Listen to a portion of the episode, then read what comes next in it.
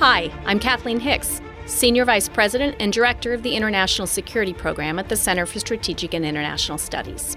And this is Defense 2020, a CSIS podcast examining critical defense issues in the United States' 2020 election cycle. We bring in defense experts from across the political spectrum to survey the debates over the U.S. military strategy, missions, and funding. This podcast is made possible by contributions from BAE Systems, Lockheed Martin, Northrop Grumman, and the Thales Group.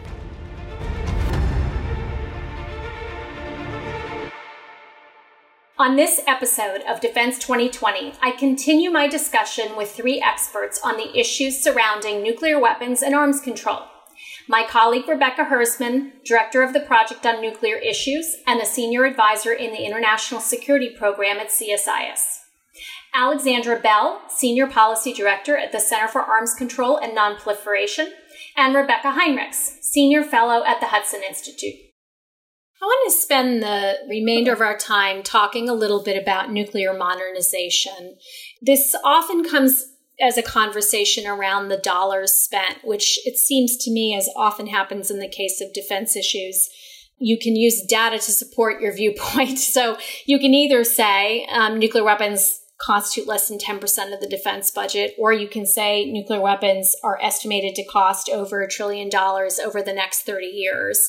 Both of these things could be true, and yet they lead the listener to different kinds of conclusions, perhaps, about the value of our nuclear modernization strategy. So, Rebecca Hersman, I'm going to give you the responsibility to help walk us through what the major debates are right now on nuclear modernization, and then we'll get into that deeper discussion.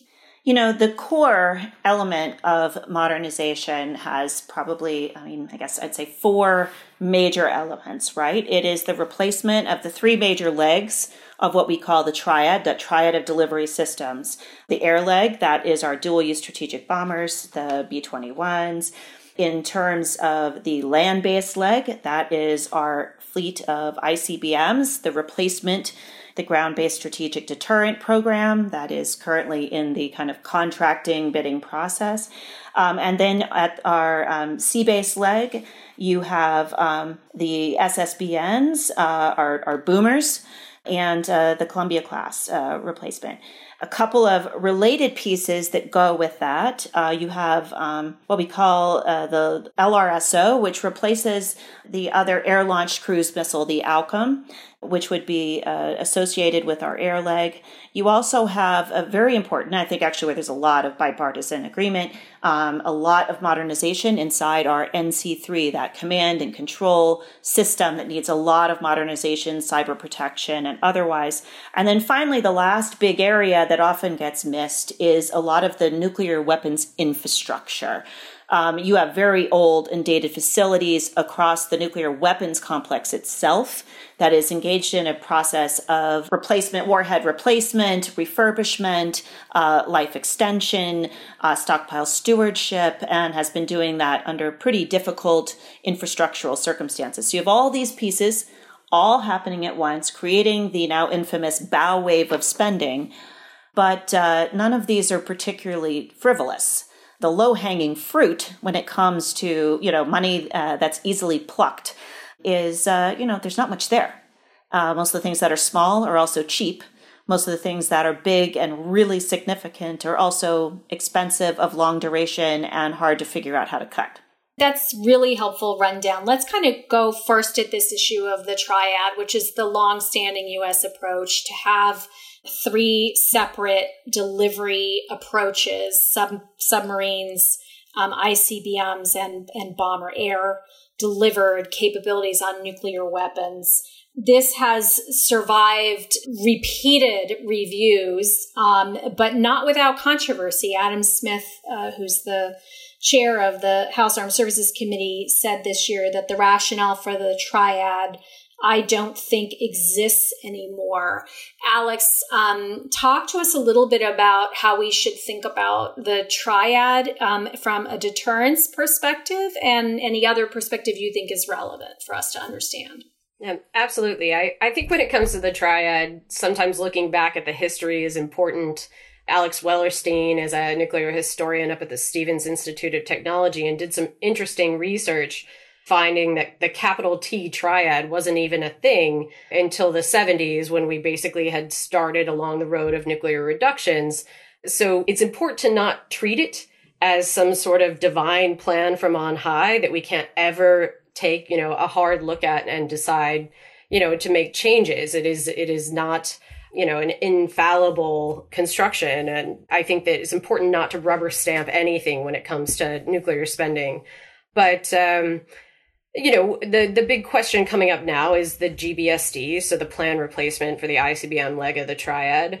Uh, and I think there should be a vigorous debate about this. And I don't think we should be afraid to have the debate, uh, you know, down from is GBSD really the right thing uh, to pursue? I've, I've heard it sort of jokingly referred to do we really need to put Maseratis down those missile silos when we could just put like a, a Ford, like a Ford Focus or a Toyota Corolla, like reliable, it's going to do its job, um, but it doesn't have to be as fancy as uh, the GBSD. The, the other issue is we've only got a single bid on that particular contract. It brings up issues of good governance and, and cost overruns. And the last thing that we need is another F 35 type situation.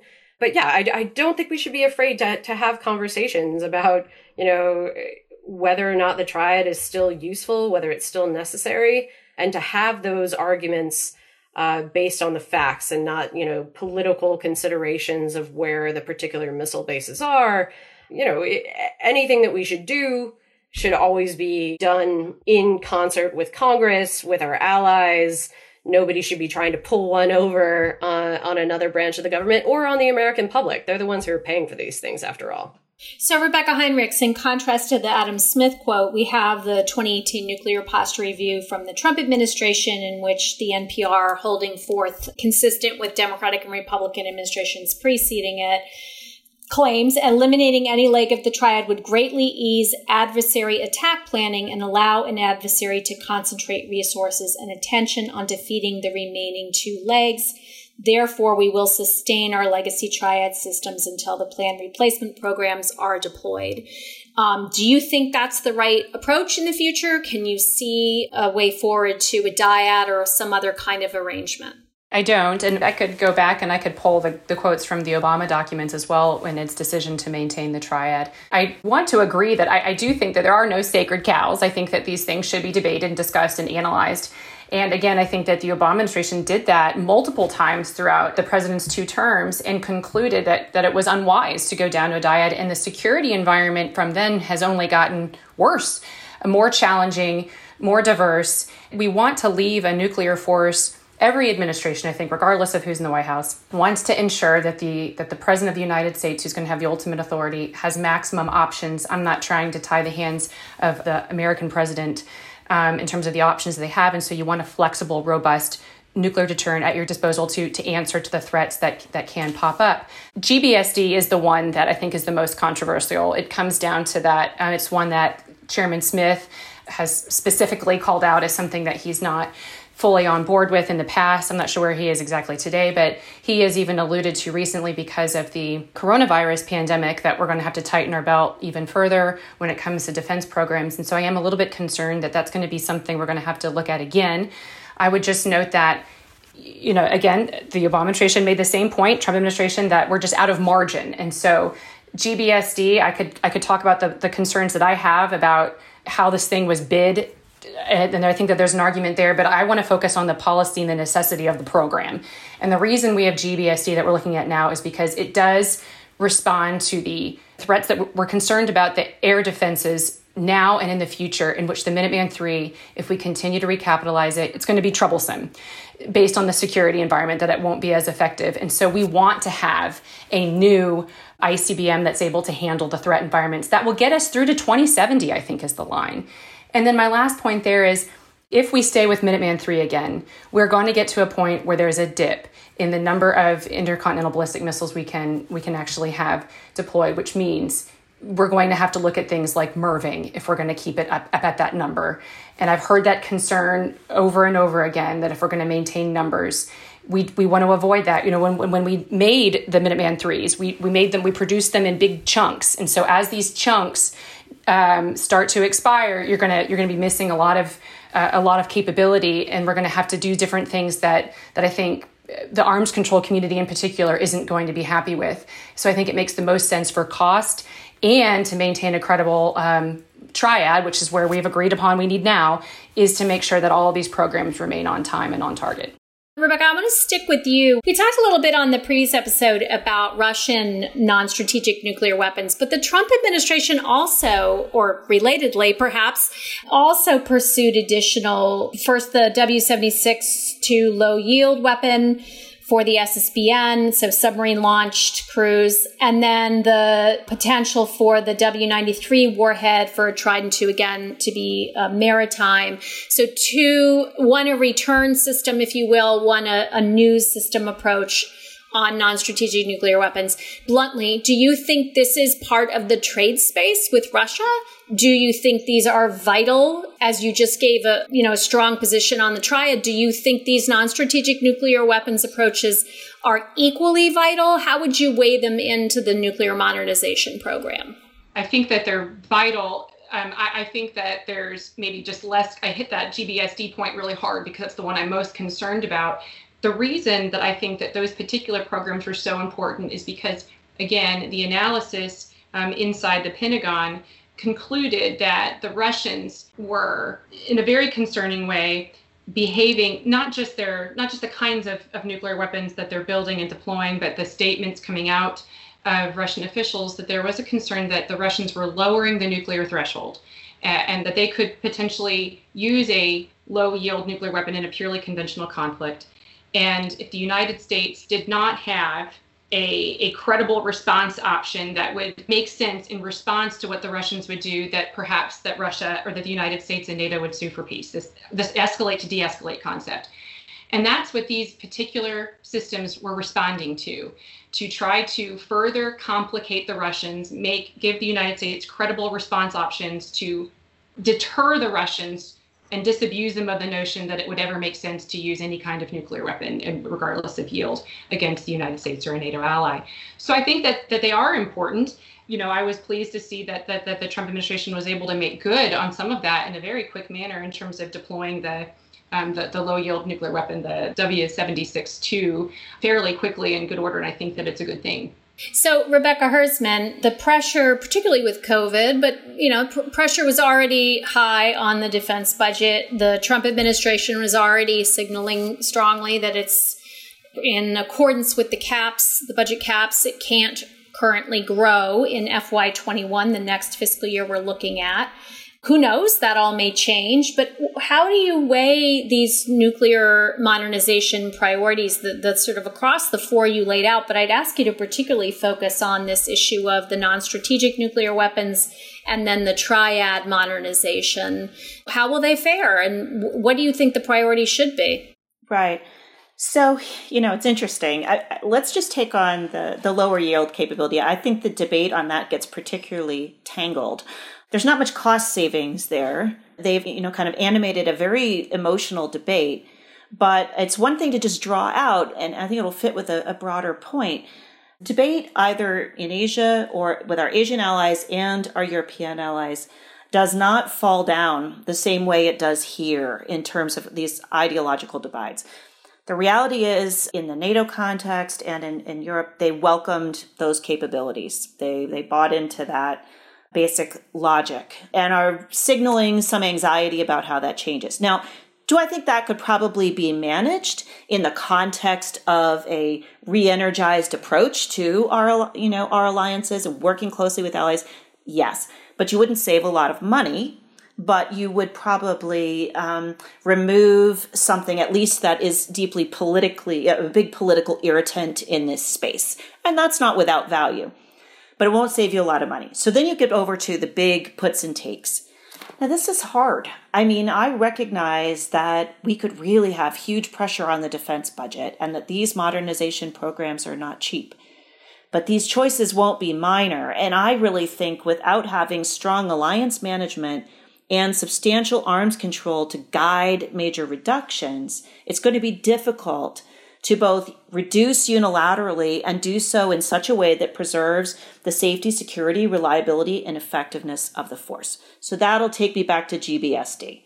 All right, I get it. It feels like the part that's expensive. It feels like the one that should be more flexible and we can reduce, but the numbers are a lot harder to squeeze out of that.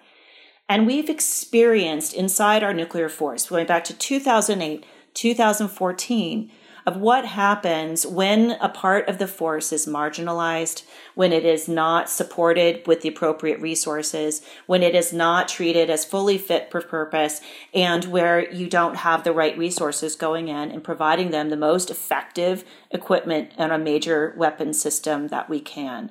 And we had major problems inside the force.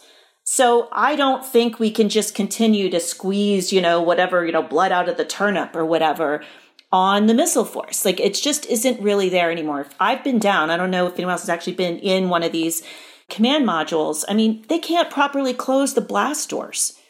The equipment is malfunctioning. The system will not hold up. And it's not just about the missiles. It is about the infrastructure spread across all these states where those missileers have to go down and command these forces and where our maintenance crews have to go out and deal with crazy situations with ancient um, capabilities to keep everything running just right. And they do, but we can't just roll that forward forever. That is going to have to be modernized in order to remain safe, secure, and effective. We can't just salami slice it anymore.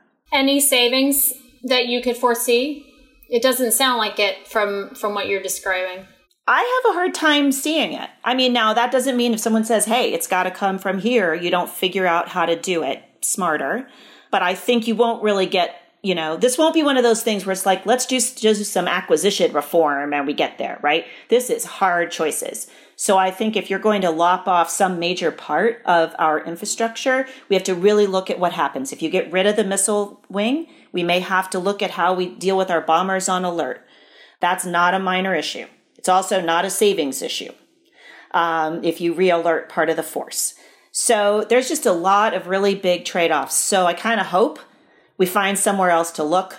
And if we have to look here, I hope we do it in a manner that's commensurate with major negotiated reductions on the part of um, at least Russia, but hopefully others. So, Alex, should we look here? And if so, what should we be doing? Yeah, absolutely. We should be looking here. There, you know, there's no reason why costs can't be cut in the nuclear modernization budget in in a smart and rational manner that has bipartisan support. But uh, you know, every every year for the past ten years, we've been massively investing in nuclear modernization, and every year we're you know getting you know at least since this administration came up push from NNSA and DOE saying it's not enough money. We actually need more money.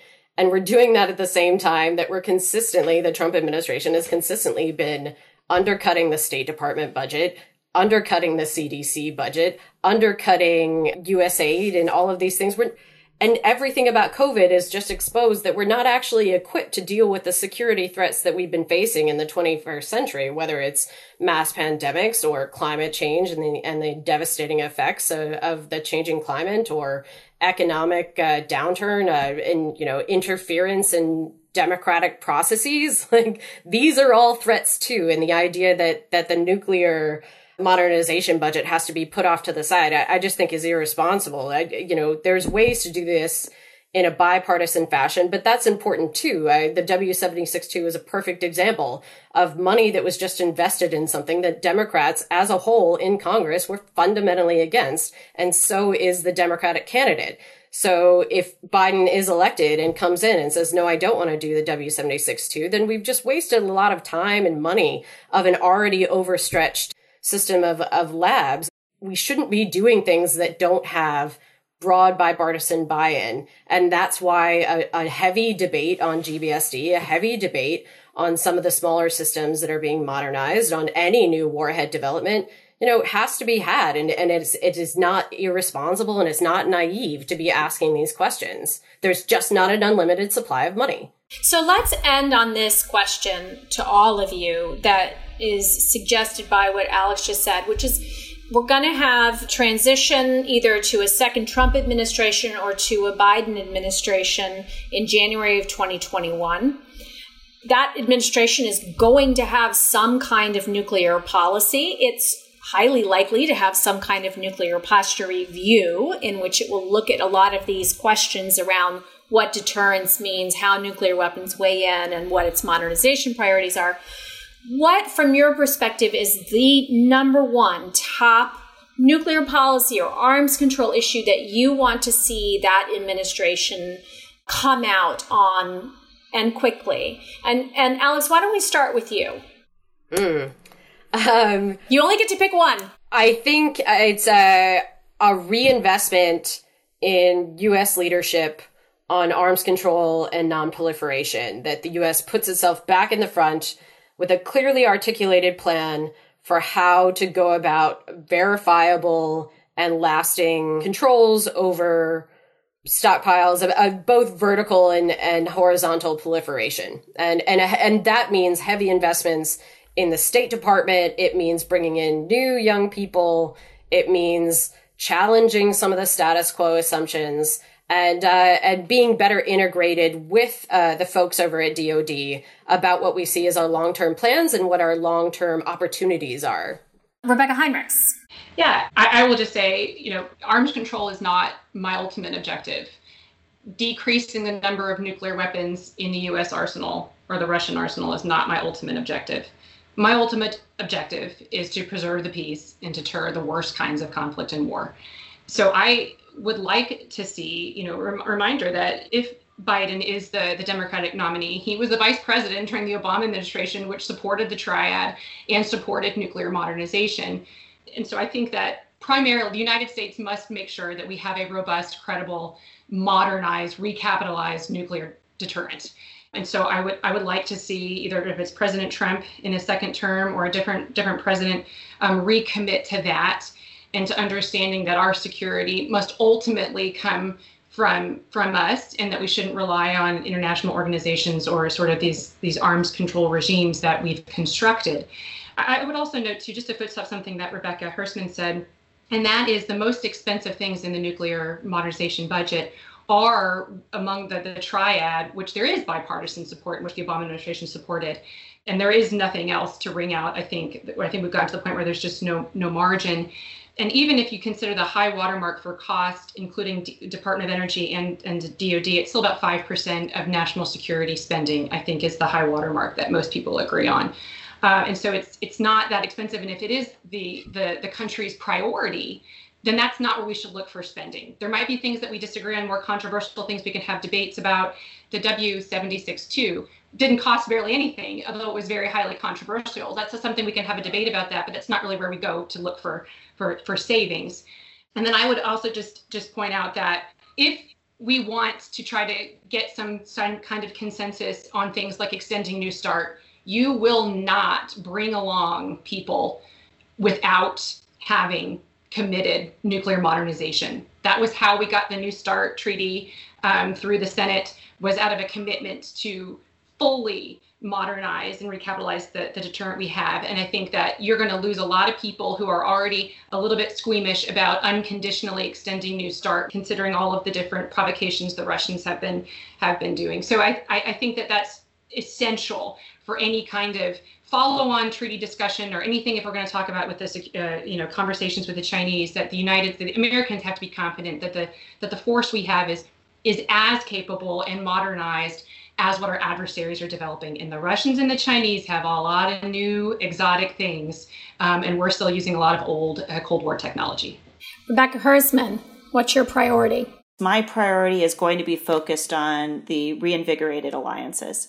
I think that is where if if we can turn to that listening tour, if we can understand which are the aspects of current policies that resonate and if so why before we just change them, even if we do change them to do it in concert with them in, in, in kind of close coordination, that's where we'll see what are the trade offs between what you do conventionally versus inside the nuclear force. How do you actually reinforce extended deterrence? How do we provide assurance? How do we make sure we're working together across those lines?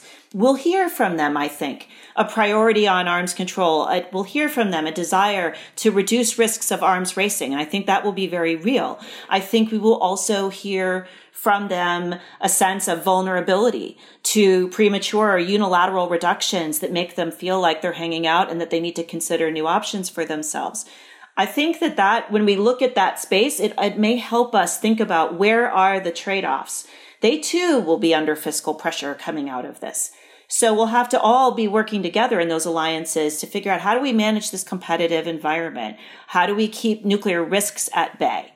You know, at the end of the day, I still think the main serious risk of nuclear use comes from a country using nuclear weapons in anger, either by virtue of miscalculation or deliberately. I just, and that's what we have to try to restrain across the board. I think that's a bigger risk than nuclear accident at this point. So how do we do that? How do we do it in collaboration with our allies? I think that will actually soften our edges on all sides to be honest. If we can kind of find a way to do that, I think we would find it moderating us from both sides and maybe in a way that at least we would have, you know, friends along with us in the process. Well, uh, Rebecca Hersman, Rebecca Heinrichs, and Alex Bell, thank you all so much for helping us wade through this very complicated issue area. On behalf of CSIS, I'd like to thank our sponsors, BAE Systems, Lockheed Martin, Northrop Grumman, and the Thales Group, for contributing to Defense 2020. If you enjoyed this podcast, check out some of our other CSIS podcasts, including Smart Women, Smart Power, The Truth of the Matter, The Asia Chessboard, and more. You can listen to them all on major streaming platforms like iTunes and Spotify. Visit csis.org/podcasts to see our full catalog. And for all of CSIS's defense related content, visit defense360.csis.org.